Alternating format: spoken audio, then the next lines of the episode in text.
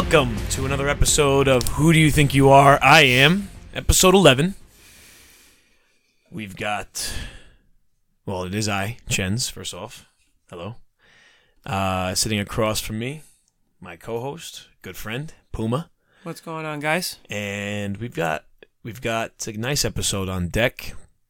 I can feel a rant coming on this episode just by looking at the kid's body language. He's all tense. He he's angry about something, and it's not the Yankees' poor start and the Mets' good start. It's about oh man, it's something that Puma really hates. If you if you've listened to the show in the past, you know one the one thing that really gets under his skin. It's it's basically about that, but when he told me about this, I was I was I was shocked. I was kind of like, "Whoa, this is this is bad. This is bad." But It's- maybe it's, it's- not as bad as we think, and we're not gonna get to it. We're not gonna get to it just yet. You know, don't nah, tease we're me gonna- like Oh, that. we're gonna we're gonna hold. Don't tease me like Yeah, that. we're, we're gonna hold that. but shit. just to go, just to jump back on something you said before we get started here, you know, it's April, so when the Yankees are three and five or whatever they are, and the Mets are six and one, I've seen this before, Yeah. and it always goes the other way. You know, the Mets play their most important games in April. The Mets think the Met fan thinks that the World Series is held in April, not in October. So, you know what? It's but- April. Don't be that guy. Don't be freaking out because a team. Not out. you. I'm saying in general. I'm not freaking out here. I don't. What I hate. all I'm saying is the Yankees they're they're not losing to good teams. They're losing to It's April. They're losing to probably some of the worst teams. it's April. They're playing the fucking Orioles again already. it's April. Dude, It's they April. should be be eh, oh, yeah, we'll get into it. It's April. All right. Anyway. It's April. Plus the fact they have their own. Uh, yeah, okay. Oh, we'll- Classroom we'll on get the to it later. DL. We'll get to it later. Get to it later. but right now, we'll I would like to that. do some guess that hat. I want to get it. I want to get this shit out of the way. All right. The post is up already. from last week. No, the post for this week is up. I know, but you posted. You didn't post. Did you post last week's? I just fucking said fuck it. Okay. I just said fuck it. Take the You know why? Because I fucked up. I fucked up. I was late. All right. It was a bad week. I, I, I was I was living the fucking life. I was on I was on spring break from baseball for two fucking weeks. All right. I was coming home at four thirty. I was I was getting my fucking training in. I was I was hanging out. I was playing some Creed, not the movie, and uh, life was good, man. Life was good. And then baseball came about. We had our first game. I didn't get home until fucking nine o'clock on Thursday. It's gonna suck. It's gonna suck. And on top of that, we lost bad. Not because we got the, we got the shit kicked in. Our guys couldn't throw strikes. my varsity. All right, My team. My varsity walk, team. Walk, walk, walk, walk, walk, walk. Oh my god, dude, I'm spitting everywhere. Say it, don't spray it, Any- bro. Anyway, uh, so yeah, I put the post up. My bad from last week. Last week's team was the Tampa Bay Devil Rays. So congrats to Matt again. He's been on fire. Three for three. Um, so uh, listen, I'll be more than happy to have him on on again. He he listens. He wants to fucking contribute. Um, we should reward him for I don't that. know. I don't know what's going on with with uh, uh, what what's he going by? Chin the chaser. The Chaser. All right. I guess he doesn't want to come on anymore. Uh, times are rough for Ch- for the good old Chin. Uh, so um, yeah. So Devil Rays, nice job. Devil. Actually, it was a. It wasn't a Tampa Bay Devil Ray hat that they wore when they first came in. It was. Oh, the A patch, 20th the anniversary- Twentieth anniversary. It was a patch, 20th anniversary hat. Yeah. So it was the hat. It was an alternate hat that the Rays wore last year to honor the 20 years that the team has been in the major leagues. Yeah. All right. So here we go. We got a new hat today, and I think it's time to play Guess That Hat. Puma's gonna. Puma's gonna start off with our first clue. So, clue number one. For a 21 year stretch between 1969 and 1989, this team was one of the worst teams in all of sports, finishing last or second to last in 16 of those 21 years. That is rough. Struggle City. All right. Clue number two. From 1903 to 1914, this city's major league team was known as the Naps. Originally known as the Blues in 1901 and the Broncos in 1902, the team was looking for a new identity and conducted a write in vote. The winner was a tribute to the team's best player, Napoleon Nap Lajoie. think that's how you say it. He left the team in 1915 and they dropped the Nats and became the name they currently are today. That's a good one. That is a good one. I would one. be surprised if someone even knew that. I know someone's going to type that shit in, but you know what? May, may, may the uh, may the fastest person win. Yeah, man, the fastest person win. Anyway, so this this hat that I'm wearing today is going to be discontinued in a year or two. So this hat is in the political landscape known as racist, but it is also a very famous hat and it's been their logo for years. Um, I wore I wore this hat in uh, fourth grade. in Little League, yeah, Little League, yeah. really- and they had the big the big patch on the chest with yeah, it, right? yep. So this hat is vintage, going to be vintage. Um, they don't wear this logo as much as they used to anymore. They went to a boring, more boring, more safe Well, it's the logo. classic. It's the classic logo. It's their classic logo. I think they should stay. But that's fact number three, that the logo is being discontinued. Okay. Uh, fact four Bob Hope, one of our country's greatest entertainers and comedians, was also part owner of this team for many years, starting in 1946. Uh, yeah, there you go. Fact four. Fact number five. Last one. Make it a good one. It is a good one. So, the fact number five right here. For this team, a future Hall of Famer set the record for strikeouts in a game with 17 in 1936. He was just 17 years old. Wow. After the season was over, he, he still had to finish his senior year in high school. Amazing. Okay. So, those that gets your hat and look for the post. The post is up already. So It's we're up. getting we're getting on It that right up. away. And let's see who can get it right. All right. So, you want to go on your rant? You can't just ask me. Let's just start talking about it. Well, I'm not going to let you go on it just yet. you fucking asshole. I oh, shit. A little scared by the vibration of your phone? Yeah. Anyway, uh, I'd like to start off with something light. You know, some some something light. Okay. I thought about this in my in, in, during the intro. I kind of want to just like spit this into the mic. What was everyone had? Everyone watched fucking Nickelodeon growing up. All right. I mean, I, I assume you did. Of course I did. All right.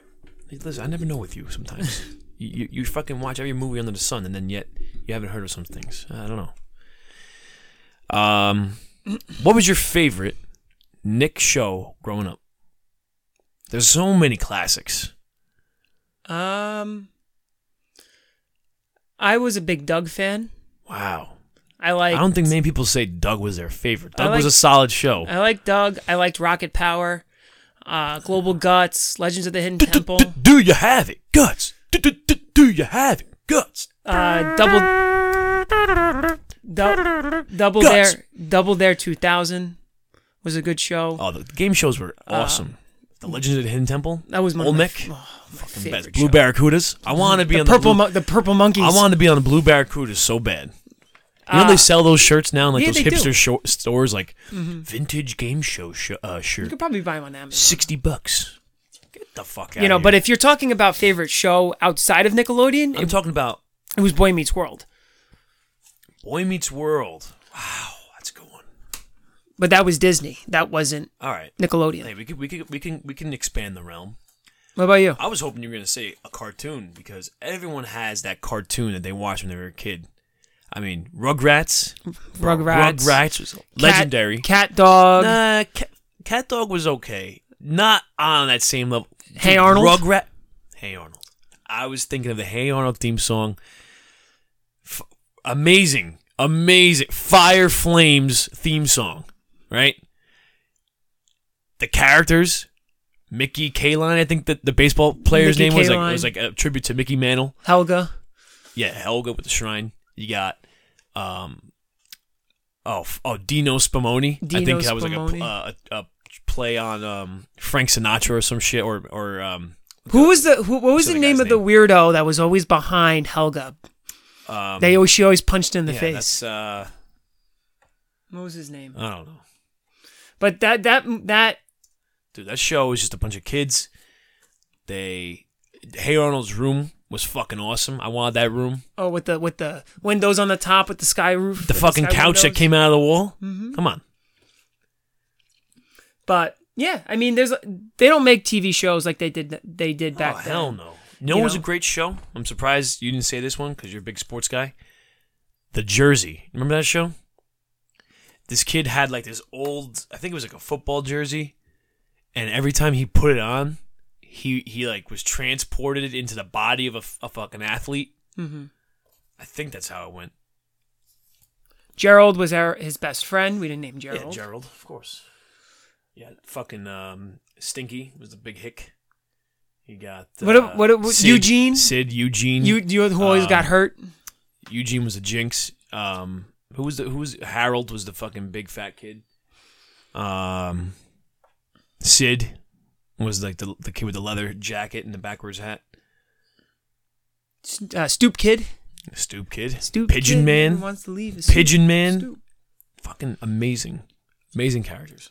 We grew up with a Stoop Kid in a way. Who? Who?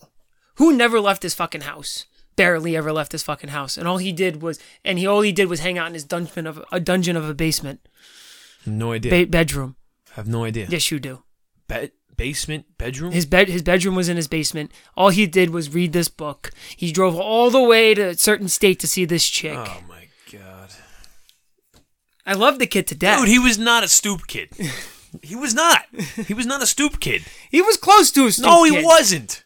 He only he only come he only came out for wiffle ball. Yeah. And he cards. He rode bikes. That was it. Okay. We lost him in a trail one I day, heard- one I time. know, I that was wasn't so there. I funny. wasn't there. That was so funny. Uh, no. So I'm not even gonna acknowledge it. I'm not even gonna say the guy's name. I mean, no, we don't have to. But no, I disagree. All right. Well, that was that. I just wanted to start off with something light. Before we get into baseball, today's a big day. Final four games are today. Fuck yeah. Uh, you got Let's Tech- just say. Let me let me just say because I know, I know that Matt's gonna be listening, and I'm in a pool with Matt as well as my other friends from school. I'm the only guy that had Texas Tech winning the whole thing. And I got off to a fuck. I always, I always overpick upsets. I, I fucking go overboard with the upsets. All right, and it bit me in the ass this year, as it always does. I was down and out, man. I was down and out. I was in 19th place. Matt and Dean and Austin, they were flying high. All of a sudden, UNC gone. Duke gone. Oh shit. Their brackets are fucking busted. And here I am, one of the last three guys who have the potential to win the whole thing. Um, the other two only have one out of four uh, Final Four entries. I have two out of four. The only reason why they're ahead of me is because they've had more correct picks up to this point. I have not. But if Virginia loses and Texas Tech wins, as long as Tech goes further than Virginia, I'm golden. I'm golden. What? so What? The Rockets s- s- fucking smacking the Knicks? no. Look at the bench. Look at the Rockets bench. There's nobody there. That's fucking hate. We're watching Sports Center. They showed the Knicks Rocket highlights, and they stopped it twice. With nine minutes left in the fourth quarter, there were three guys on the bench. By with three minutes left in the game, the bench was empty. They they all called it in and said, "This game's over. I'm going home." Game was over from tip off. It's all right. One le- one one loss closer to Zion. Watch the, the Knicks being the Knicks. Zion's gonna stay Two in things school. gonna two no.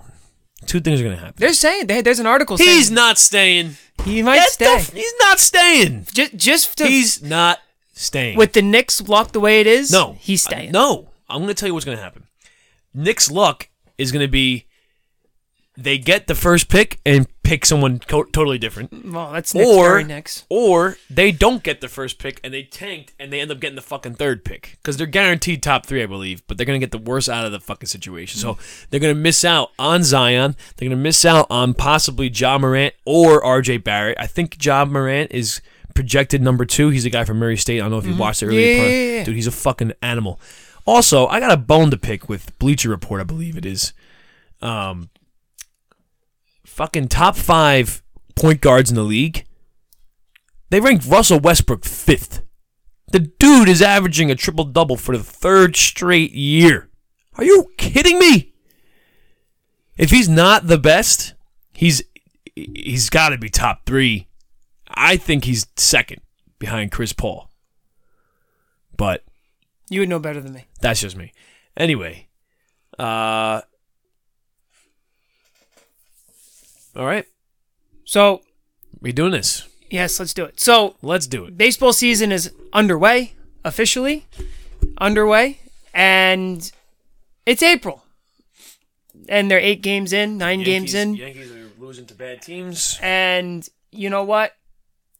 It's April. That's I'm gonna keep saying it. It's April. Do you really think the Baltimore Orioles are gonna finish in fucking second place? No, they're not. Okay. The Red Sox are two and seven. That's not gonna happen either. Okay. You know, the Tigers, one of the worst teams in the league, are in second place in their division. Okay. The Houston Astros are three and five. Like, it's the beginning of a season. Baseball is not like other sports. It's not how you start, it's how you finish. There have been so many instances where teams that have been up in that have led the division for the first half of the season don't win the division. I can name 3 or 4 instances off the top of my head that are in that are that are very clear facts to the point that it's not how you start, it's how you finish. It's the Mets a few years ago blew a blew a nine game lead. The Red Sox in this in '78 blew a 14 game lead to the Yankees. The Yankees in 2009, when they won the World Series, were 11 and 19 to start the season. It's not how you start; it's how you finish. Okay, you can play 500 baseball in the first half of the season and then go on a run. Okay, even the Oakland A's last year were out of the playoffs until until after the All Star break. They made the run. They made the wild card game. It's not how you start. So I don't. I don't. Can't even listen to sports radio in the month of April because you have all these fans who don't who think they know the game of baseball and they and they don't. And they're saying, "Oh well, this is this, like the whole world is going to end." They're three and five. Big fucking whoop de doo. Yeah, someone someone came on Francesa yesterday and said that uh, he doesn't think the Yankees are going to make the playoffs. Francesa was like, he's saying the same things you're saying. He's like, look, they're going to make the playoffs. Don't worry about it. Okay. They're they're they're three and four. Okay. And pitching is always ahead of the hitting in April, right? The hitters always have to catch up to the pitching. That that's what everybody says and stuff like that. But you know what? It, it's also the fact that it that's kind of true nowadays. It's kind of not. I mean, it's cold now in some of these places. I was watching the Tre- Trevor Bauer almost combined no hitter the other night, and it was snowing and raining in Cleveland. You know, it was 40 something degrees. It's hard to hit in those conditions, hmm. you know. So, you know, you really, really, realistically, if you think that the Yankees aren't going to make the playoffs based on seven games, No, go take go take a long walk off a short fucking pier. that's um. I don't think that's a concern. It's for me at least. And It's not a again, concern for I understand it's April. I get it. I hear you. But I just feel like. I mean, I, I think the Tigers have a better team than the Orioles. Would you agree? Yeah, I think so. All right. I, I just feel like the Yankees should be fucking killing the, the Even Orioles. but look look at last year. Even last No, year, I the know. Yankees had a I- problem with Baltimore. I know, It's but just- why? it's just how it goes. no, Those are teams you should beat, and I Right. agree. So but those are teams you should beat. but- now, what happened last year to Yankees? They won hundred. Okay, Mm-hmm. they just couldn't get past the Red Sox. Is it is it the way their team is built? Is it how they're managed? Is it decisions they make? I feel like if you can't beat a simple team like the Orioles, then you it, it showed. But that's how, how the- do you expect to beat the Red Sox? That's the greatest thing about baseball, though, is there's it. You got to play the games, and anybody can beat anybody on any, I- any given day. And it's not like basketball It's where, not, though. Yeah, yeah, it is, it is, it is, it is, it is. when it when when the when the when the fucking difference is is that big. Everyone was saying everyone like fucking what's his name uh, Sterling and and and uh, Wallman? uh, yeah Waldman. They're the, the fucking first second game I, th- I was listening to on the radio, and they're both like uh, fucking Suzyn Waldman. by the way, she's fucking annoying. Know who does a great Suzyn Waldman impression? Oh, Chin. oh God. So she's like, oh, uh, the the the Orioles, like she's making it like she's she's talking as if she's watched them for fucking years. All right, she's like, oh, they're a young team. They're gonna be aggressive. They're just not gonna they're not gonna really care about what they do. They're just gonna steal on everything. They're gonna run on everything. They're gonna swing away. Da, da, da. That's they're gonna be dangerous. And she and like her her whole narrative was changing as the Yankees were losing. She went from saying they're gonna have like the first game is like they're gonna have a hard time winning games this year to when they were beating the Yankees. They're like they're gonna they're they're you know you can't you can't underestimate them. They're gonna be tricky, dude. They got nobody. but like we were talking about their guy Trey Man Trey Mancini, The Yankee killer. new new Yankee killer, which uh the Orioles always had a fucking Yankee killer, man. Tejada, Tejada was like number one. Miguel Tejada. He was fucking. He was a an assassin. Kind of just, kind of just sucked in a burp as I spoke there. Well, you know what? It's it, this is the thing, and there's something I want to jump on what you just said, and it's what drives me nuts about baseball now, and the article that I had to pain myself through the other day, and you saw it as a tweet. I saw it as a tweet, and I read the article. You found the article. The talking about? article's up right now. So, Yeah, this is it. That's and and this When is March, right? March 23rd. Yep. So, All right, here we go. I'm just gonna I'm just gonna sit back. Oh, the, the hat is backwards. Oh shit. so let me just uh, Let's just let's just let's sh- shut up, shut up. Let me start by saying this. now would be a good time to uh, introduce our sponsor, the Black Tux. So, let me just start by saying this.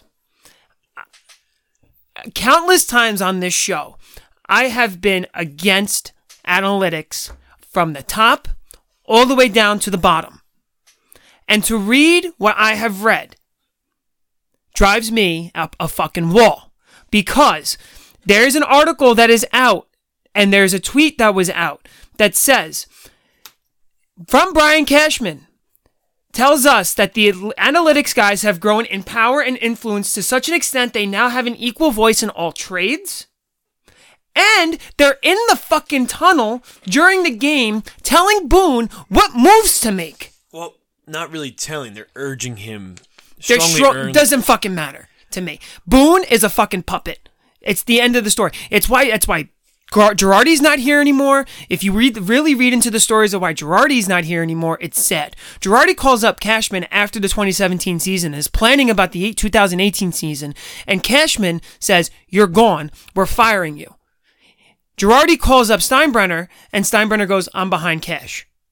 The reason why? He was against the analytics. He was a traditional manager. Okay? So now you're taking one a very good baseball mind who's been in the trenches, was a major league catcher, caught a perfect game with David Cone, um, is from Northwestern, has a degree from Northwestern, okay? A smart guy, and replacing him with a fucking nerd from Yale. All, he has is a statistics degree, and says that a statistics degree that baseball is is run by the numbers. Okay, they are ruining the game and it's it's utterly important to speak up. And I don't give a fuck that it's shocking and it's all over baseball. Just because someone jumps off a bridge, you're gonna follow them. It doesn't make it right. You know, this is fucking crazy because if you really think about it now, when um, Susan Wallman was saying, "Oh, they're gonna they're gonna swing away with the Orioles. They're gonna swing away. They're gonna take bases. They're gonna do this. They're gonna do that." That's the right way to play. Okay, Baltimore played aggressive, and that's how you need to play. If you don't play aggressive and you play passive, you sit back and wait for the numbers to tell you what to do, you're going to be at a loss. And with analytics and how much power it has over baseball, it's becoming unwatchable. Unwatchable. I don't want a manager being told by a nerd. A manager, by the way, who played third base for the Reds, played third base for the Yankees, is a very smart, from a very smart baseball family, right? You have Bob Boone, who was a good manager. You had Bret Boone, you know, and now you have this guy who can't make his own decisions and has to listen to a bunch of nerds down in the tunnel of the locker room. I don't think it's that he can't make his own decision. I think he's more than capable of making his own decisions. He's a puppet. no, no, no, no, no, no. But I'm saying Okay. I think that he's being forced to make decisions that he doesn't really want to. I found Wow, nice fucking catch. I found a, a meme that said it was a picture of Boone in front of a microphone during a press conference, and it said, "Hey Brian, where's my binder? I can't answer fucking baseball questions without my binder." Okay, yeah, we we we went off of Joe and Girardi, but we called them Binder Joe, and you know people were sick because he was trying to to to take everything together with the analytics and his gut and put it together. Okay, but numbers do tell a story. I'm not saying that they don't. And as a baseball guy, it's stupid to say that numbers don't tell a story. But they only tell you so much. Now, the fact of the matter that we have these guys making number making lineups based off the analytics, I want to shoot myself. Because it goes against everything that's right. Now, if you have a guy now, let's just make up a situation here. Okay. I'm not even going to use Yankee players. I'm going to use another player. Let's say Francisco Lindor, an absolute stud shortstop. Stud. yeah. Okay. He hits 350 against righties and 250 against lefties. Let's just say. I'm not, these are all made up numbers, so don't fact check me here. So, but at this point in time, and, and let's say in a five game stretch, he's 15 for 30 with four home runs, 10 RBIs, he's on base, and a lefty's pitching the next day. If you're running analytics, he doesn't play the next day. But he's hitting 500 in his past five games. In his last 30 at bats, he's got 15 hits. Why do you have to sit him? Okay, just because Johnny Johnny baseball over there is is hitting 350 against lefties and it's a day game and it's under 75 degrees and he had sex last night and he had a good meal. That's why he should play? No. Give me Lindor all day. Lindor should play against everybody and everything. You know, what's interesting is we were going I was in my GroupMe chat with my baseball team and we were talking about um you know, the the um the first baseman for the Mets, Alonso. And and Alonso Pete. played four games, and they benched him to give him a rest. Now, I know that this kid, this kid, his name is Bomb. Bomb is is, you know, a close friend, a good friend. Um, played with him for a long time. You know, Met fan, and his argument is is that these guys are lifting so much weights, they're so much bigger that they need to actually need the day off. Fuck that. Okay? And it was funny because it was me and this other kid, and I'm going back in my GroupMe now, and I will read you the conversation. Hold on. The the Mets are lifting weights during the season. L- Listen, he he's a troll. This kid, he likes to troll during baseball season because he's a Met fan, and the Mets are playing the most important games now. Well, no, no.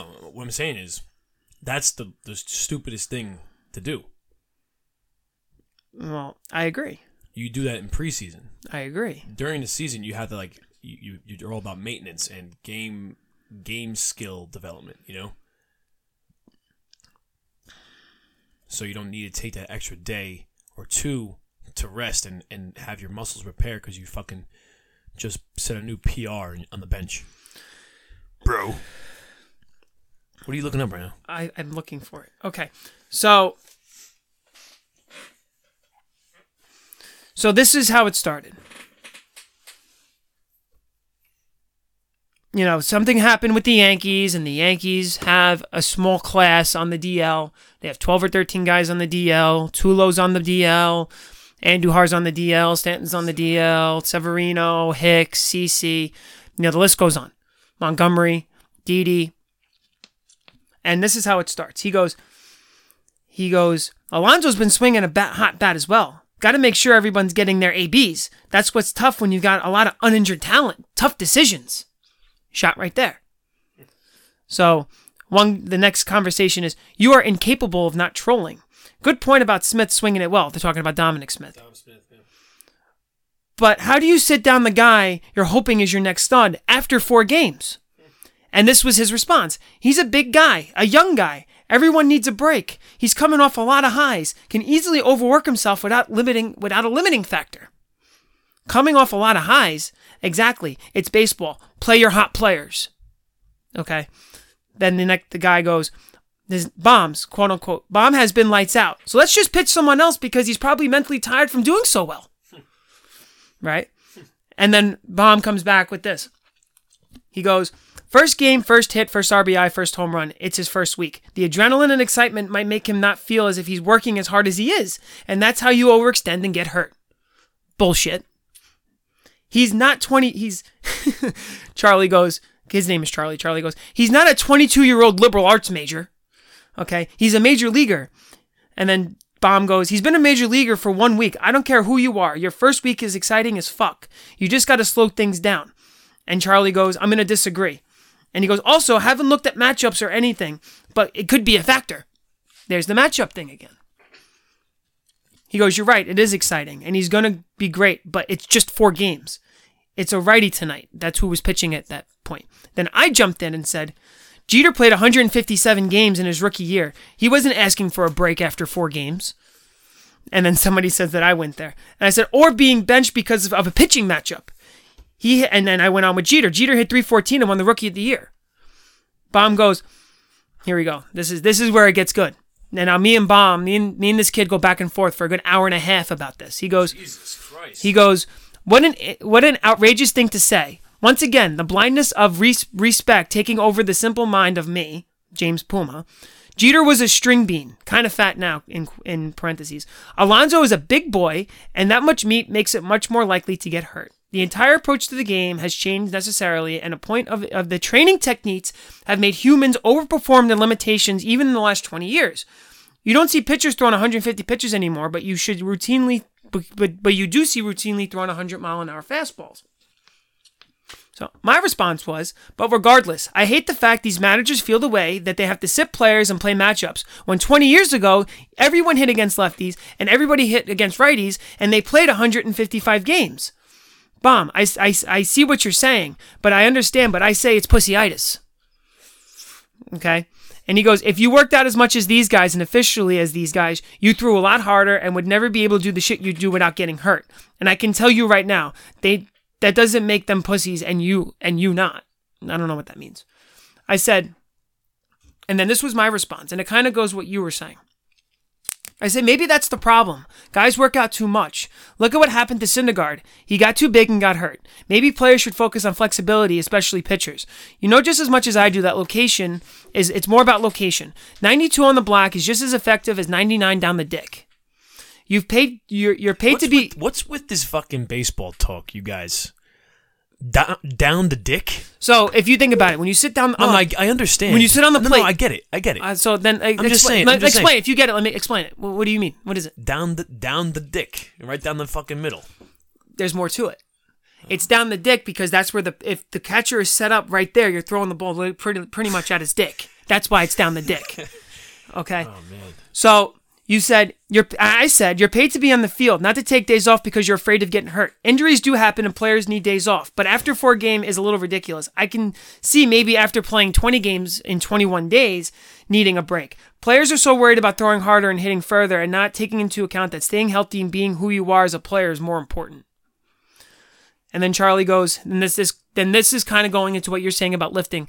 Charlie goes, Bomb, professional athletes do not train very hard outside of maybe the off season. Pro athletes use the weight room to stay healthy. They're already top 1%, not not much changes from the weight room. Most of them train as con- as conservatively to to avoid any weight room injury. So in result, they end up not training much as they actually do. This isn't shit I'm making up. This is stuff I've been talking about with guys who are high school and professional strength coaches. So like Cespedes and Syndergaard, quote unquote, lifting too much. Bullshit. They're the exception, not the rule. And then they um, and then I said, and then Baum goes, "Who's playing 21, 20 games in 21 days? Seriously, who?" This is when you know he doesn't know what he's talking about. I said, and then I said, Ripken played 2,600 games in a row, so I'm guessing he did. And he goes, I looked for two seconds. Yankees are coming off the break where they play 22 games in 24 days. Most teams have stretches like that. He goes, I'm not talking about now, you asshat.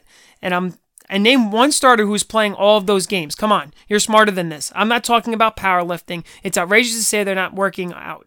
I'm saying PT stuff, band work, throwing, distance throwing, programs. And yes, in the offseason they're killing themselves. They're they're mutants, so by they're all getting to the point where they're getting too strong for the ligaments. And then I said Aaron Judge played 23 games in 25 days in 2017. And the two days he didn't play were off days. And he did it again last season. Big guy as well, six seven I believe, and he played the outfield and not first base. So I was kind of bringing it back to Alonso because Alonso is saying big guy, whatever. Aaron Judge plays the outfield and he's six fucking seven, and he's playing 23 games in 25 days. And he goes, Yeah, I mean, his whole his whole argument uh, that Pete Alonso's a big boy holds no fucking weight to Judge. and then he I mean, goes, Luke Voit too. That probably t- and Dan Stanton. so he goes, and then he asked me, he goes, how many games of those was he DHing? So I looked it up and I said, Judge only DH'd 11 games, played 114 games, 100, 141 games in the outfield in 2017, and DH'd 19 games and 91 and played 91 games in the outfield in 2018. But he also got hurt. He got hit in the wrist and missed all that time. I was at the game when he got hit in the wrist last year. Okay. So it's crazy to think that some of these baseball fans now think that these players need rest after a short amount of time. And it's the analytics driven shit that is proving that and providing that argument. Right? Like like I said, Derek Jeter, Barry Bonds, um, Just you don't. all these guys, all these guys Literally every every baseball player ever. can should be able to hit against lefties and righties. One of the biggest knocks about Didi DeGregorius coming into before he was a Yankee was the fact he couldn't hit lefties, and he mashed left-handed pitching last year.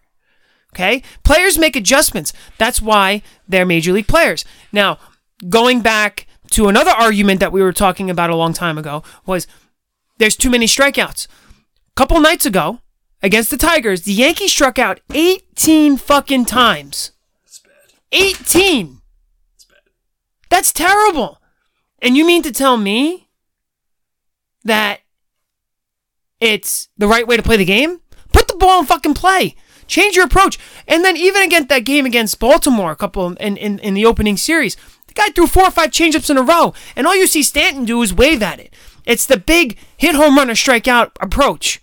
That approach is horrible. I mean, that's that's Luke Voit. That's Luke Voit.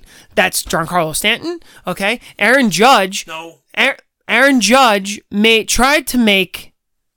He went for the golden sombrero yesterday, by the way. Aaron Judge. Everyone, everyone is fine. Aaron Judge. Aaron Judge made changes in his swing with two strikes, so he's making an effort to strike out less. I've said this to you that throughout the years he's made adjustments. When he first got called up, how how many times did he strike out? Oh, his his the swing was, worst. so long. He was the worst. Then last year he made adjustments that, that put him into the conversation that, that he's in now of, of a, a top tier player. Okay, shortened his swing. He he learned how to hit breaking balls better, better, not good, better. he's okay? laying off that slider away, Dude, he's good. laying off so many pitches that he used to fucking he used to swing at fucking sliders in the dirt every fucking time. Now he's not swinging. He's getting on base more. Okay, he's not getting the hits that we would like to see, but he's getting on base. He's walking a lot already this year. Agree? So right, well, right now, looking up Judge's stats in 2016, in 95 plate appearances, he struck out 42 times. So half the time.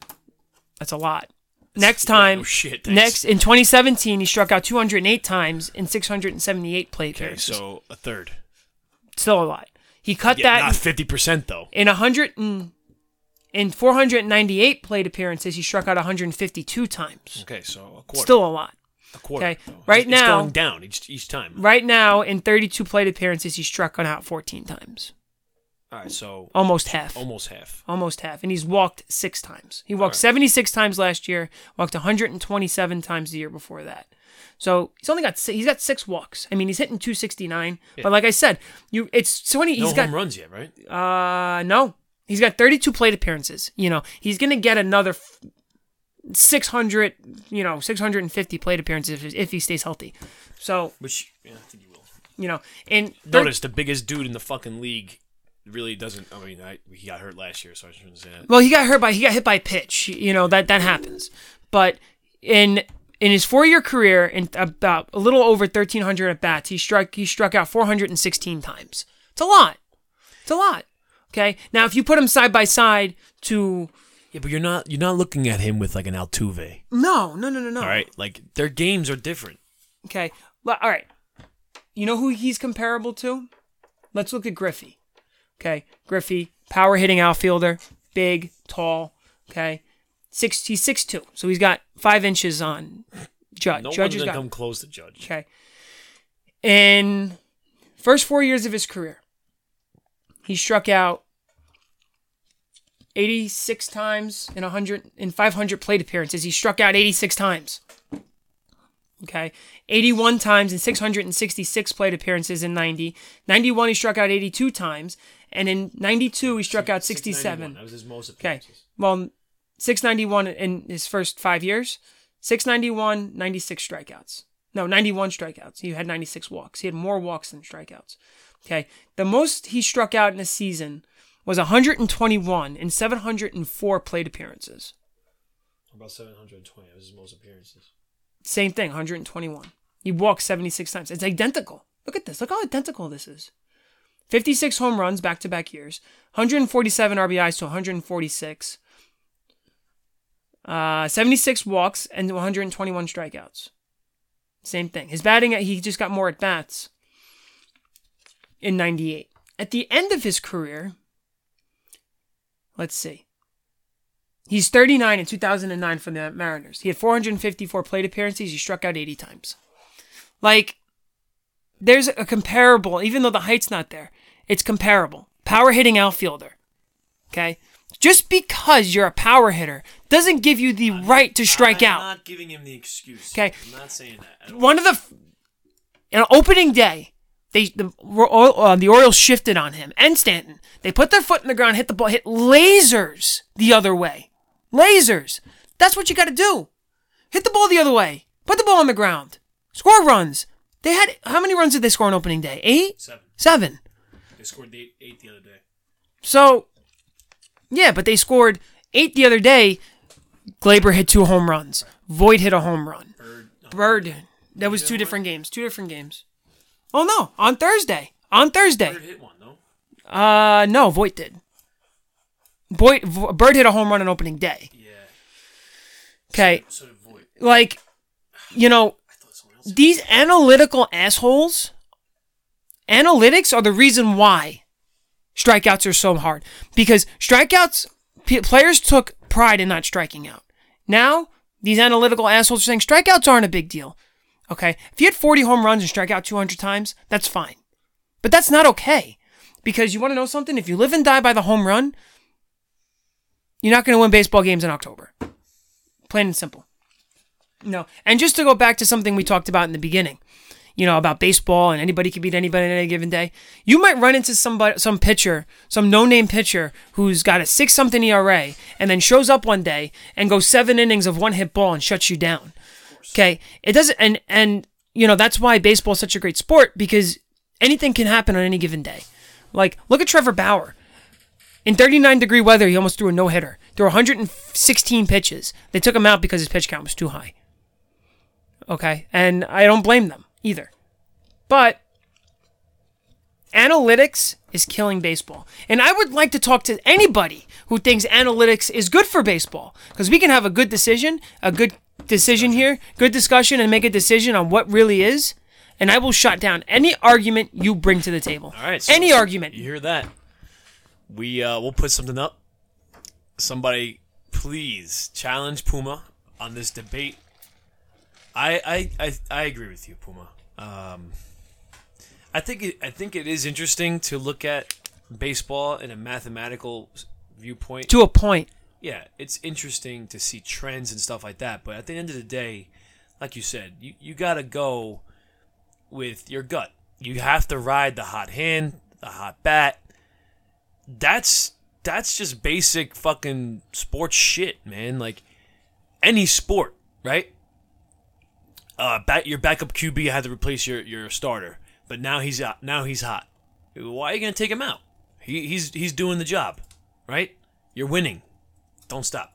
Basketball, bench guy had to replace a starter. Now he's now he's doing well. Maybe you don't start him, but maybe you up his minutes or something because he's been hot. That I feel like that just happens in all sport uh, realms here, but. I, I, I, I see your frustration because you're you're a baseball purist. Um, are there any managers out there today that that are not analytical? The one that really goes by his gut more often than not is probably Joe Maddon. Is he the, the only one though? One of the only ones left. Now, you, yeah, I got a question for you here. How do you feel about Cody Bellinger? Cody Bellinger. What about him? How do you feel about him? Good ball player. Yeah, Decent ball player. they're like they're talking about him like, like he's the fucking greatest thing on earth. I mean, he's crushing he's crushing home runs now. But if you look at his swing, his swing is everything that you and I talk about is is is wrong. He's long. He's it's literally it's literally uppercut every fucking time. Well, I mean, he's known for home runs. He had 39 his rookie year, and he hit 25 last year. So he's known for hitting How home many's he got now? Five. Right. And 33 plate appearances. He's Yeah. hit five. Okay. So uh, I mean, all right. So what's his average now? I mean, he's hot as fuck. He's hitting 268 career. He struck out 302 Right now, times. right now. Right now he's hitting 438. okay. But that's like I said, I know, no, no. It's, I know it's early. average Just- I know. averages are in, I know, I are know. bloated right now. I know. I'm just saying. Look at Yelich. Get Yelich on here. Yelich is Yelich is amazing. Okay. He, he, how many how many home runs does he have? He's got to be up there too. Right? He homered in like three straight games or some shit. He's got like six, I think. He's got like six home runs, I think, right now. Think? that many? Yeah, S- eh, eh, four. Four. Four. Okay. His swing is not as loopy. But look at the strikeouts. Okay, What's he that got? he's got. So he he his he's a career 297 hitter in seven years. So it's a good. It, there's a, enough information here to to make a decision.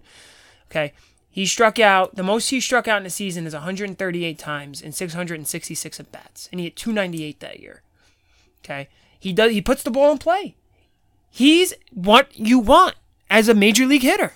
Hits for average, What puts the I'm- ball in play, and also hits I'm- the ball out. What I'm saying is that I was I was trying to argue that I I mean look I, I like Bellinger like I, you know I think he's a good player but I just hate because like I told you that one story about one of my players was like oh coach but you know my launch angle has to be at this degree and you know the bat speed's got you look at Cody Bellinger it's it's everything that is wrong with the analytics right it's it's te- purposely telling them to swing like that because if you make contact, you have this great of a chance to put the ball out.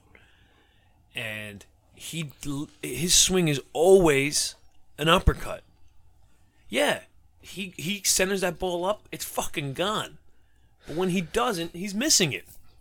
He's a home run or, or not. Yelich has one less home run. He's only got four strikeouts in 32 appearances. And his average, career wise, has always been high. Yeah, this is the worst one. He's probably the worst one. Joey Gallo. He's literally a home run or bust. 200 he in uh, 577 plate appearances he hit 200 struck out 207 times.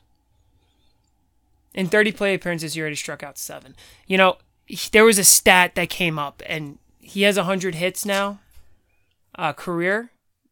What? no 200 no. I was gonna say something. He's got hits? i forgot what the fa- exact was but he has more home runs than singles. Okay That's bad. okay That's bad, man. I, I, yeah. So, um, so one of the arguments that one of a, a, a loyal listener has made to us is that, well, what if the pitching has just gotten better? fuck that What do you mean, fuck that? it's not the pitching it's Come the on. hitters Why can't you say that you're a pitcher? Exactly. And and it's not the pitchers. Okay? What is one of the oldest tales in baseball? The harder it comes in, the harder it goes out. If you have the right approach, pitchers make mistakes up in the zone. better- All the J.A. Happ makes his money throwing the fastball up in the strike zone. But better pitching doesn't necessarily mean harder pitching. Yeah, I know more. It's more common to see guys throwing What 100 you- miles an hour now. But what if there's they're just better? Because you have to admit, too, we're seeing an era where there are a lot of really good fucking pitchers. Out There are, but at the same time, these hitters, if you look at a lot of these hitters' approaches, they're shit. I know you're all about the approach. It's I- all I- about I- the approach. I know. I get it. I totally. I am 1,000 percent in agreement with you. But it's not. I, I get that the, that the pitchers are not. Uh, the hitters are not always seeing the ace. Okay, and that they're still getting fucking rocked by the ace, uh, the not ace. But there's a lot of really good pitching out there, and I would argue that there might be a collection, a better collection of pitchers at one time than there ever was. Can you think you know more than me? Can you think of a time where in one season there was a large amount of really good pitchers? What do you mean? I'm saying right now the league in 2019 there are a lot of very very good pitchers. It's not like there's are only a couple of great pitchers. There's there's a lot of them. I mean, look at our fucking fantasy team alone. We have mm-hmm. three studs. Yeah. So, can you remember a time where there were also a lot of really, really good pitchers at this in the same season?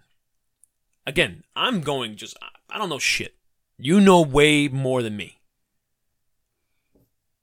You know, I, I think that it's what's important to remember about all this is that if you look at hitters from back in the day, you know, and you look at Manny Ramirez or you look at these pure hitters, even Miguel Cabrera in his prime, no matter what you were throwing, he could find a way to square it up. Yeah. Okay. And Manny Ramirez, there's a folktale. Every- Manny Ramirez in his house had a 45 foot cage and a machine that would just throw 110 mile an hour fastballs right down the middle, and he would have to learn how to get used to it. Right.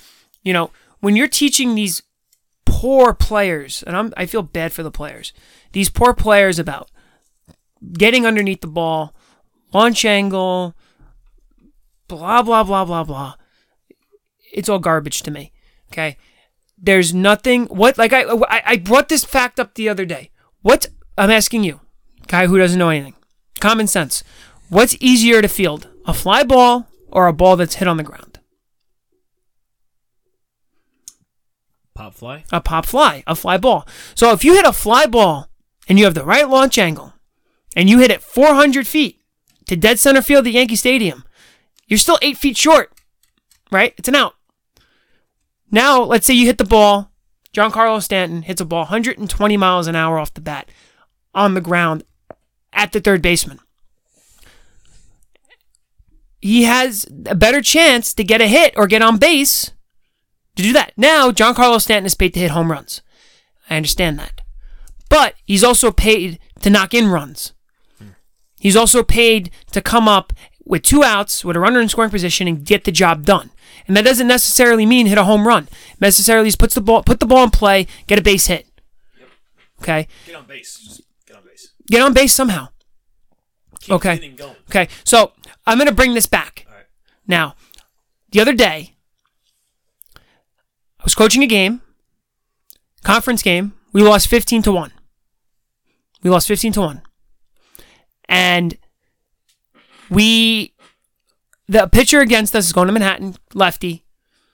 Good pitcher, good velocity. Uh, D1 school. Yeah. D1. And he was very predictable. It was fastball, fastball, curve. Fastball, fastball, curve. Getting ahead of the count with the fastball, using the curveball to put us away. Okay, the kids, My classic wiffle ball strategy. my kids, my players, couldn't make the adjustment. Right? So we struggled. We put up one run. So a lot of our outs were lazy fly balls, lazy ground balls, rolling over on stuff.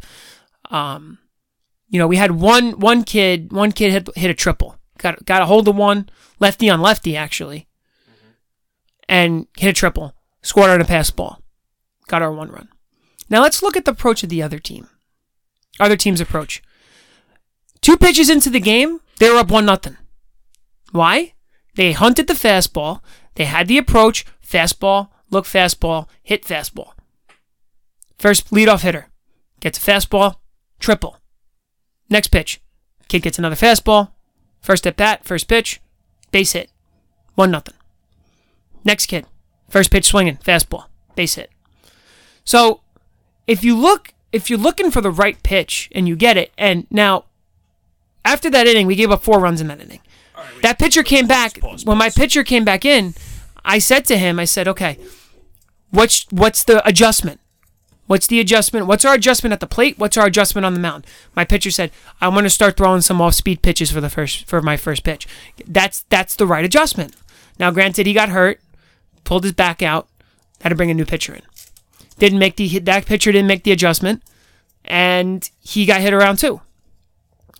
And what's going on in the major leagues is that our the pitchers know how to throw.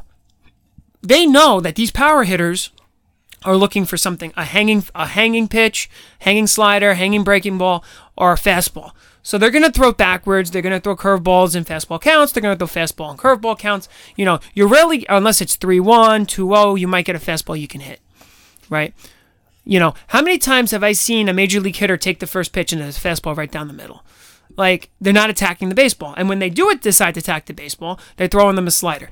So how much is it as is the pitching is better, or is the pitching smarter than the hitter?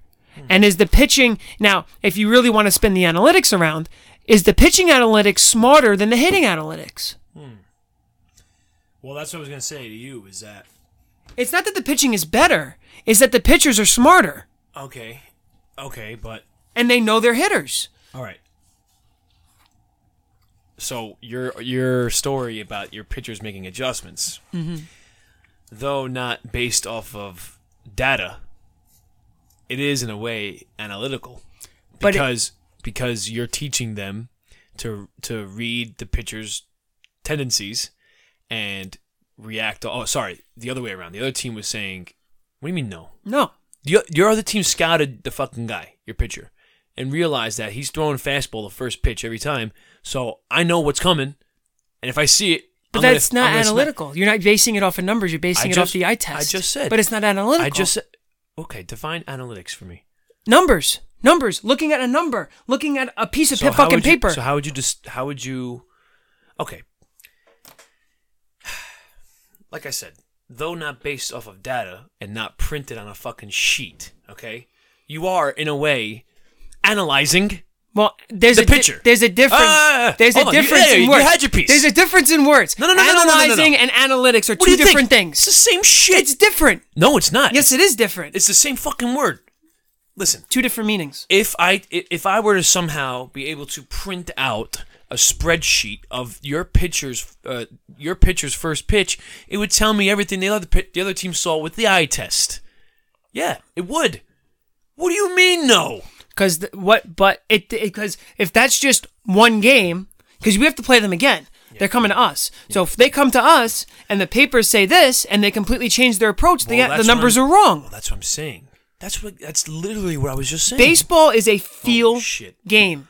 It's was- feel. Dude, Feel. I'm I'm I'm agreeing with you here. Okay. I'm I'm saying everything you're saying. I'm I was just pointing out that the eye test, as you called it, right? You te- you teach them. They the other team taught their guys.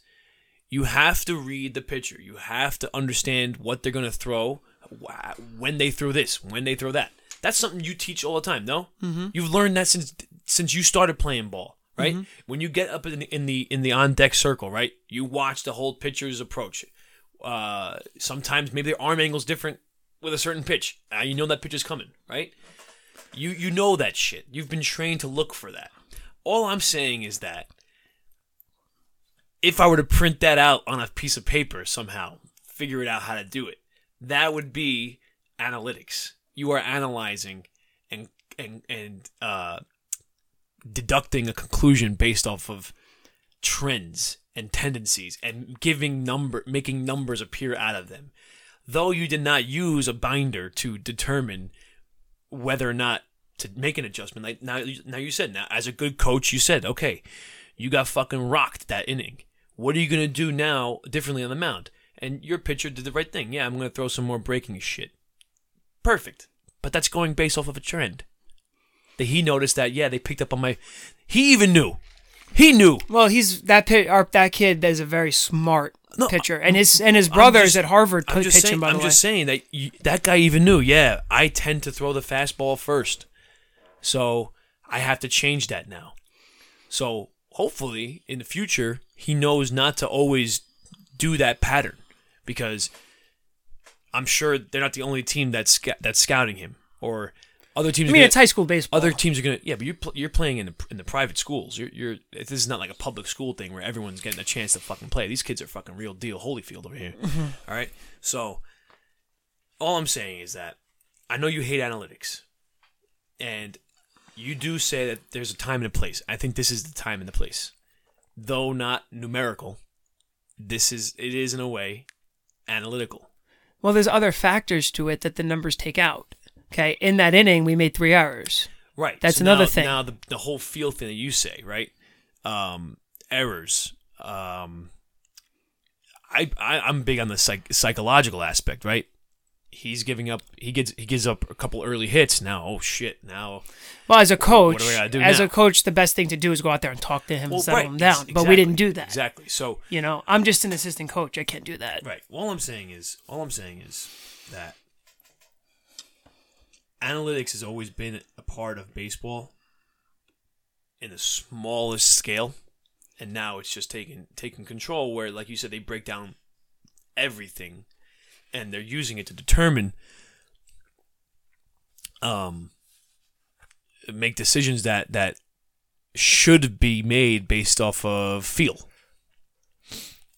Like maybe if you were an analytics driven team, that conversation you had with your with your pitcher, you say, okay, well, based off of our analytics, when number six comes up to the plate for his second time, he looks for uh he he doesn't he takes the first pitch every time.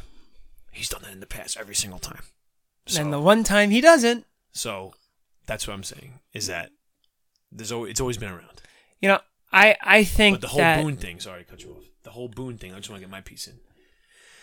What the whole Boone thing, the the second part of that article or the second part of that quote from that from those guys that made the statement about um, the analytics team being in the in the dugout is that they said it's widespread throughout the league, and I think that's why it's not as big of a story as we th- thought it would be. When when you told me this, I thought this was gonna fucking rock the the baseball world, but apparently it's it's common commonplace everywhere, and it's it's really it's sad because now, like I asked you before, are there any managers out there now? If you really think, in light of this, are there really any managers out there that are going based off of what they're seeing, what they're feeling, what what you know their true gut? And you said Maddon. I have to argue with that. He's he's one of the old old school guys left because look at every manager now, Uh, even in the NFL, right? Uh, McVay for the Rams, he plays with a certain style that they see is effective. They hired that new guy to coach the, the Cardinals, King Kingsbury or whatever fuck his- fuck his name is. Um, he plays a certain style, which is which is what the NFL wants to play now. They see as successful. well, it's a high paced offense. It's, Yeah, but it's yeah, but look at who won the Super Bowl. The Patriots. very They, old they've school. never been a fucking high flying team. The Super Bowl was low scoring. It was boring. So yeah, the whole fucking season, pe- teams are putting up points. QBs are putting up yards. Wide receivers are, are, are getting fucking yards, catches, touchdowns for days. And yet, what what that Super Bowl come down to? The ineffectiveness of Todd Gurley. Well, he was hurt. Right. I said he was hurt from the get go. Yeah. So anyway, now with baseball, you got all these managers in that are analytical guys. Are they even managing at all, or like you said, are they puppets? They all puppets. The Tampa Bay Gone, Rays. gone, gone is that fucking old school manager who's going to go with his gut to make make a decision, put a pitcher in that is hot, to keep a batter in who may not have been on the fucking starting roster at the beginning, but had to be, be called up, and now he's he's proving himself. Well, look at The look- youngster Pete Alonso, right, Mm-hmm. Taking him out after only four games. Let the fucking kid play. yeah. This is his shot. You, I I think he wants to play. I don't think so, he gives too. Two shits about fucking resting his sore muscles. Which, by the way, when I when I was uh in, in Manhattanville for grad school, we were learning uh how uh fuck what was the it was like a bio a biomechanics uh class. It was uh the guy was certified strength and conditioning coach. I think he oh is he at right no I think he's at Rye Rye schools. Um, he also worked with, I think he worked with West Point football. All right, so West Point, like they don't fuck, up. they're the fucking army. All right, so they have that kind of training involved, as well as top notch sports trainers everywhere. So he was always saying when you're programming, because these, these are for guys that wanted to coach high school uh, teams or be strength coaches for high school teams. He says when you're making a pro, uh, training program, you want to have your your lifting in the off season, and that makes total sense because physiologically, de- delayed onset muscle soreness, (DOMS) lasts for 48 hours. Okay, when you after you lift, your body literally tore the muscle fibers in order for them to grow at, during repair. So, if you're lifting in season, no wonder the fucking Mets are all hurt. I mean, talk, look at the Yankees. Um, but that's that's a really dumb idea. Have them lift in the offseason. That way they can have all the rest they need. And they don't have to go play a game the next fucking day. When you're in season, you have to maintain. You don't really do much lifting. You do a lot of stretching, a lot of light light lifting to kind of just keep everything the way it is. You don't want to try and make progressions. You want to keep it the way it is because you don't want to sit your guy because he's sore. How foolish is that? I don't know if that's an analytical thing or if that's just the Mets' terrible training, which I which I mentioned a couple episodes ago. They're always fucking hurt, and no wonder why. Syndergaard, like you like you always bring up, was lifting too much, tore his fucking rotator cuff. Was that in season? No, his it was actually his lat muscle. What happened was Whatever. was he he strained his lat. Mets were like, "Oh, you should get an, R- an MRI. We want you to get an MRI." And he goes, "No, fuck that. I'm not going in the tube." Makes his next start, tears his lat off his bone. All right, so that's a whole different thing. That was a whole different. That was the whole story, though. Yeah. That's what that's what made it big was that he denied them the MRI. But what what doesn't make sense to me now is what if you do have a guy that's hot and he's hot and you give him that day off and then he goes in a slump, right? There's always that caveat. You know, there's so many things that go into it. You know, like like I said, you know, with there are scouting reports and there are tendencies and you know things like that in baseball that you do follow but they only take them so far.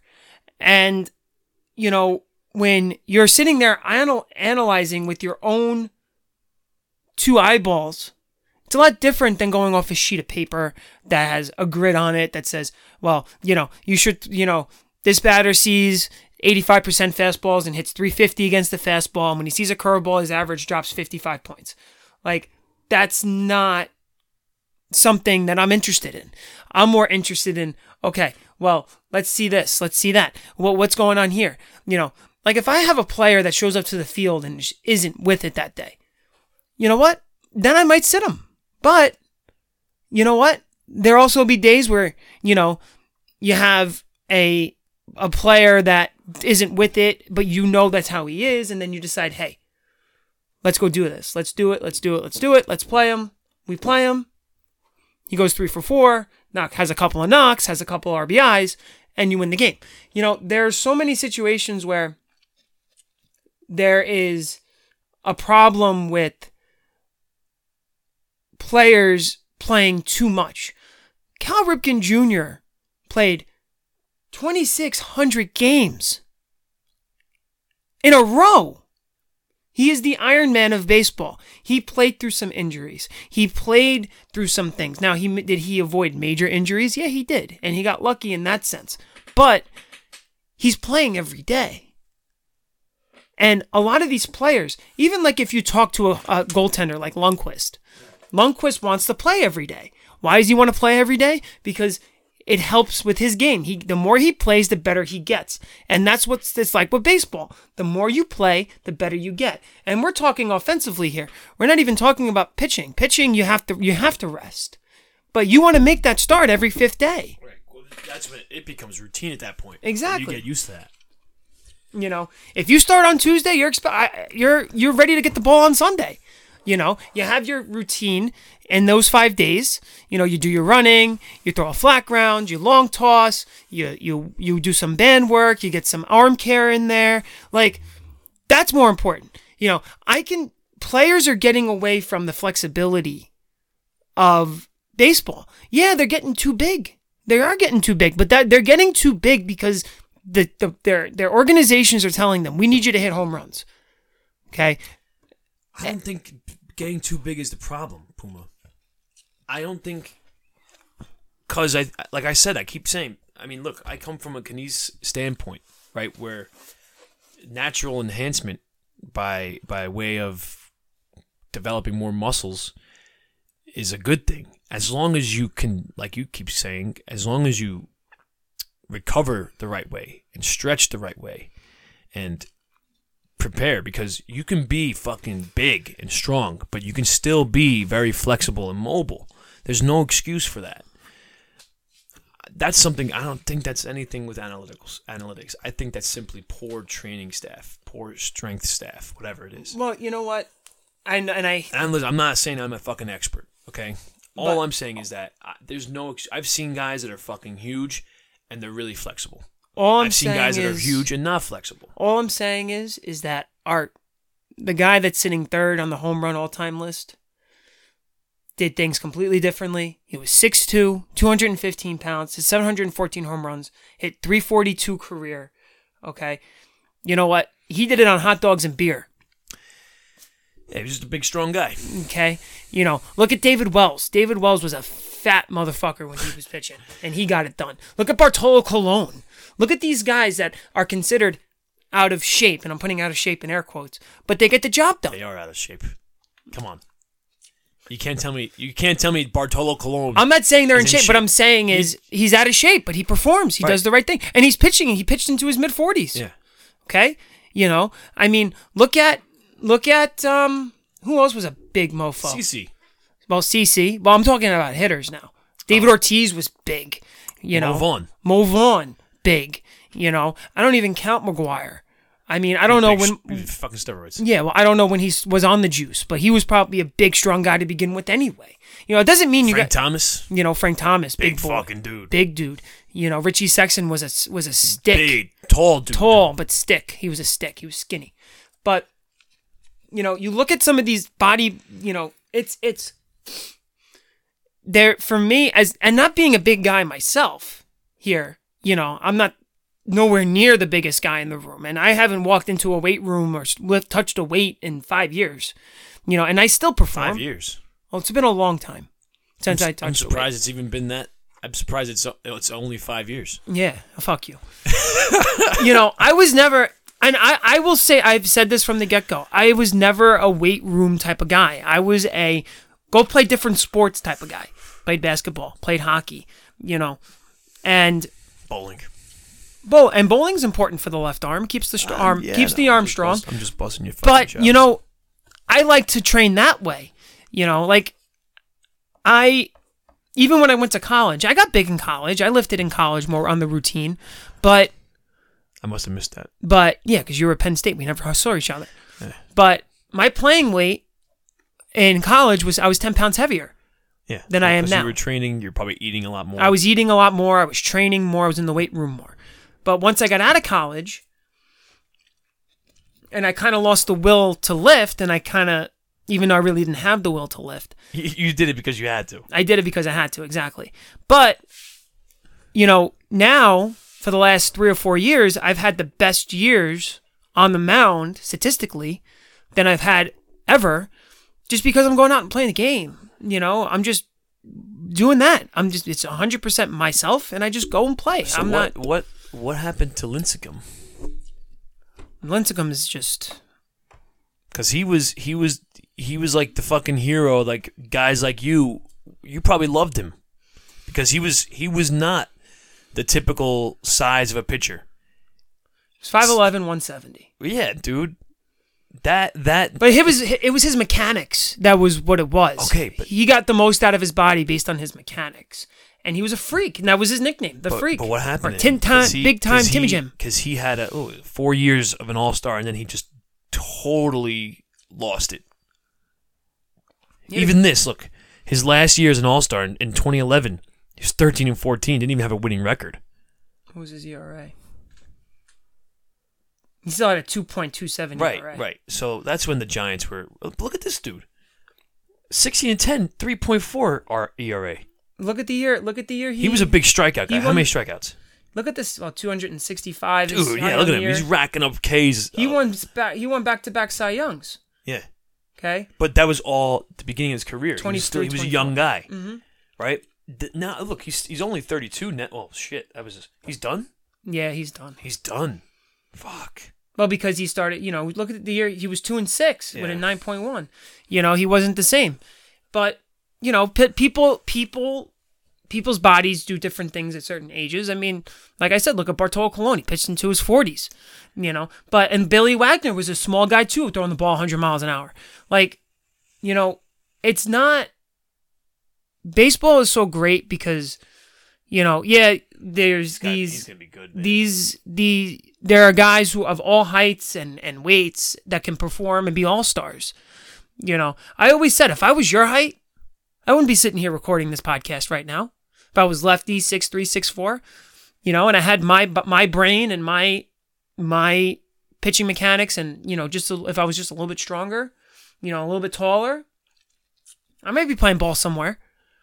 You know, I mean, it's just, it's just sometimes it's the hand that you're dealt, and you got to deal There with it. There he goes. you know but Fruit Loops. i think that it's it's what what it comes down to is look, look. the fact that you're the king of cutting I'm. I'm just sorry. Look, we're literally just talking about it. Bellinger. Mm-hmm. They're they're praising him, and he went one for four with a home run. that's nowadays that's considered a That's good day exactly. But it's if tony gwynn did that tony gwynn would be pissed you know? It, it's i love going back and watching the old games. I always watch the 96 series. I always watch old games because that's i love that type of baseball you know? And i love bobby cox um, tony la russa joe torre uh, lou piniella uh, who else was there? Sparky La- um, sparky anderson was there um, whitey herzog tommy lasorda. These coaches that these old school coaches billy martin you know, those those are baseball guys. Those are baseball guys from up and down. Okay, they knew the game. You know, Billy Martin pulled fucking Re- Reggie Jackson off the field in Boston. You know, and and it was a whole big thing. But he did it because the guy didn't fucking hustle. You know, the problem is is that I I believe this is to be so. You know, I I'm gonna call out my brother's coach here, even though he doesn't fucking listen. My brother's JV coach. Let the fucking players make the lineup. Why? Why do you do that? Yeah. Why do you do that? Well, as a coach, you don't, you know, your players are meant there to be played and be managed. That's your job, is to manage, right? And these players are getting too much power. All you hear is, oh, this coach doesn't have, is too hard on the players. Girardi was probably one of the best managers for Gary Sanchez. And since Girardi left, Sanchez has been a shell of himself because he's you need a manager that's on top of him. Every player is different. There are players that are self-motivating, and you don't need that coach that to, to yell at him and get him going. He gets himself going. But then there are players who are easygoing and too easygoing, and you need a player, a, a manager to fight a fire under his ass to get him going, to get him to perform. So manager in in baseball especially is important because you need to know your players. You need to know how I might talk to my shortstop. I coach my shortstop differently than I might coach my catcher or my second baseman. You know, you need a good coach is if you have 15 guys on your roster, if a good coach manages those 15 players individually and then manages as a unit. If that makes sense. you have might have a player that's soft spoken, you know, very not not saying he's you know he's not mentally tough. You need to build him up. Yeah, you're more positive with him. But if you got a, a player who's an ox and is very, you know, very edgy and very self motivated and is very hard on himself, you know, then you turn him around and you're you're a little bit nicer to him. But there's a player like myself when I was in college, I did better when I got yelled at. I was a better player when I got yelled at because I felt challenged. Some of these players need to be challenged to perform. And you can't just let them be who they are because they're only a detriment to themselves. And if you have a puppet on a major league team, it's, you know, yeah, you have your veterans that can police the clubhouse and police the team and, you know, but if you know your manager's a joke and you don't take your manager seriously, that's only going to hurt the team in the long run. You need to, as a good manager and a good coach, you need to be able to manage in different ways based on the group of players that you have, right? I could tell you right now, I've been coaching for almost 10 years. And every year I've managed differently. Why? It's because of my players. It's because of my the skills my players possess. If we have a, a team that's not that I know that we have maybe one guy that could put the ball out of the park, then I'm going to sit back and say, okay, we need to play to our players' strengths. We have to bunt, we have to hit, we have to run, we have to steal, we have to hit and run, we have to squeeze, you know. But if I have four or five guys that can mash, then I'll change it differently. Then maybe I won't take the risk of stealing second base and leave let the let the kid hit. You know, there are so many ways to manage. And the thing that goes back to this whole thing about the analytics is it really makes the manager one dimensional because it's okay, the numbers say this, so we're going with the numbers. We're going to take the feel out of the game. You can't take the human element out of sports, period. Period. Because just because the numbers say something, it doesn't mean that that player is going to perform to those numbers day in and day out. Okay. Like I said, what if there's something, what if a player has just has an off day? Every athlete has those days. But the numbers say that he's a stud, but he has an off day. Okay. And he has multiple off days. Look at Chris Davis. Chris Davis, two years ago, three years ago, was a perennial all star. Now he's hitting 162 last year, oh, and he can barely worst. hit. He's the worst. Right? Yeah, he's the worst. So you're telling me that numbers tell it all, but that's not true. Players lose it, can lose it any year. Okay? It is the great players are the ones that sustain and are consistent year in and year out. That's what makes them great. But if you have a flash in the pan that's good for two or three years and then all of a sudden he loses it, everybody's like, oh my God, what happened? That's, that's just sports. Okay? Shane Spencer. Look at Shane Spencer. Ah. He was a god. and now everybody makes fun of him and everybody says, oh, Luke Voit's the next Shane Spencer. Like, like it, it's, it's crazy to say, you know, but Oh, you only know those type of things if you actually pay attention and watch the game. You know, that's why, you know, I pulled up, you know, I want to wrap it up here. You know, now? Well, I no so soon. Well, you know, it's already we're already close to time. Holy fuck! So, I pulled up the stats, the 2018 stats for April 7th, which was which is today last year, right? Okay. It's April 6th now. It's April 7th last year. Red Sox were seven and one. The Yankees were five and four. Toronto was five and four. Baltimore was three and six. Okay. Minnesota, four and three. The White Sox, three and four. Okay. Who won that division? Cleveland did. They were three and five. Houston, seven and two. Oakland A's wild card team, four and six. Okay. Mets. The Mets were six and one at this time last year. Did they make the playoffs? No. Who made the who won that division? Atlanta, uh, Washington did, I think. Washington wins that. No, Washington didn't make the playoffs last year. Atlanta won that division. For, for hold on, hold on, hold on.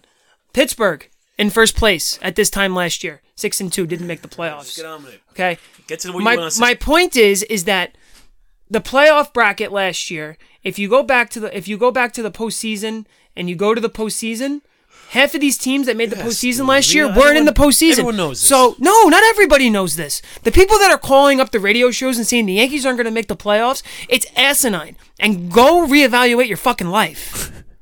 okay, go reevaluate your your baseball knowledge because just because a team starts out hot doesn't mean shit, or just because a team starts out slow doesn't mean shit. Okay, I'm gonna just I want to pull up one more thing, but go go say, what you have to say while I go up. What do you? How do you feel about batting the best hitter on your team second?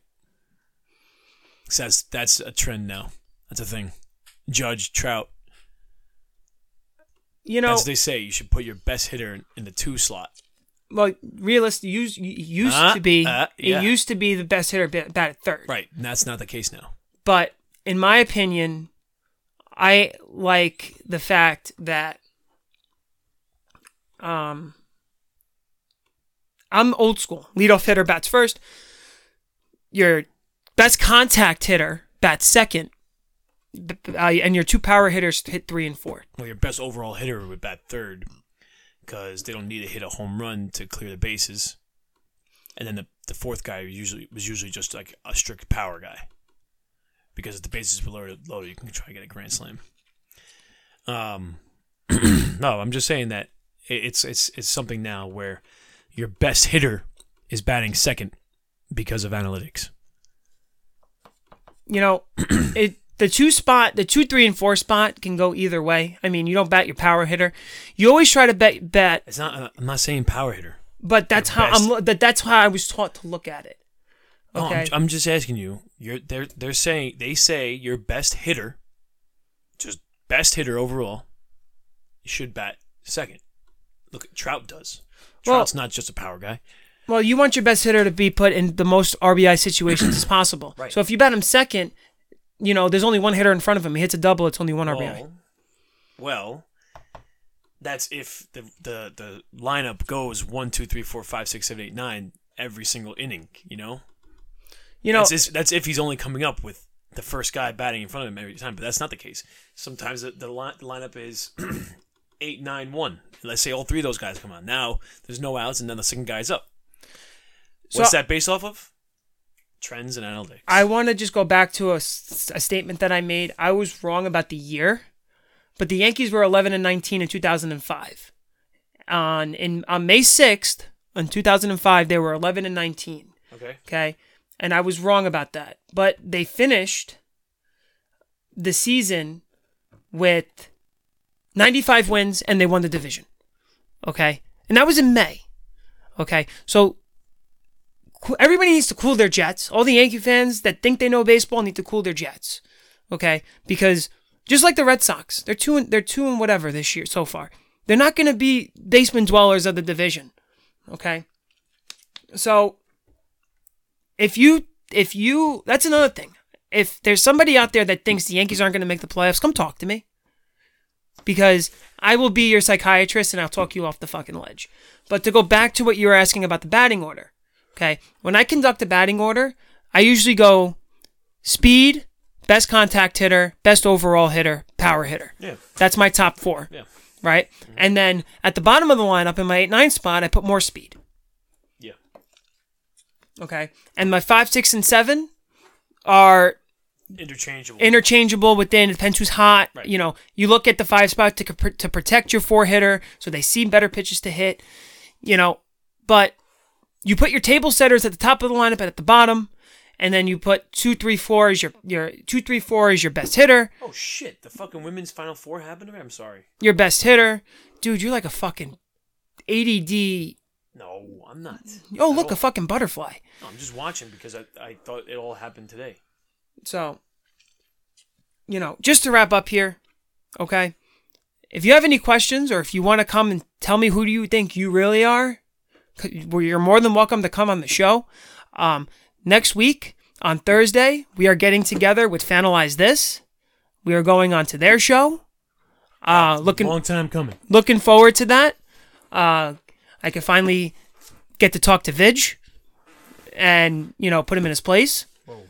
and about certain issues. Uh, they had a banana challenge. I'm actually very interested to see who win that. My money's on uh, um, anybody but Vidge, whoever the other kid is, Gio Bro- I think his name is.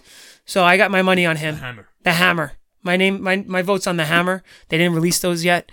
Um, so look for that. We will post that audio as well when it comes out. And is there anything else you would like to add before we get out of here, Chance? We're not doing push pull. No, not today. We we've got we you know my push pull would be everything baseball analytics. So right, my my push is that we're not doing push pull. my pull, real quick. Uh, NYCFC plays at one o'clock today. Can't wait to watch. But there's one more thing. I know I keep interrupting you. Uh, just gotta say, who do you think you are? I am See you next week. later.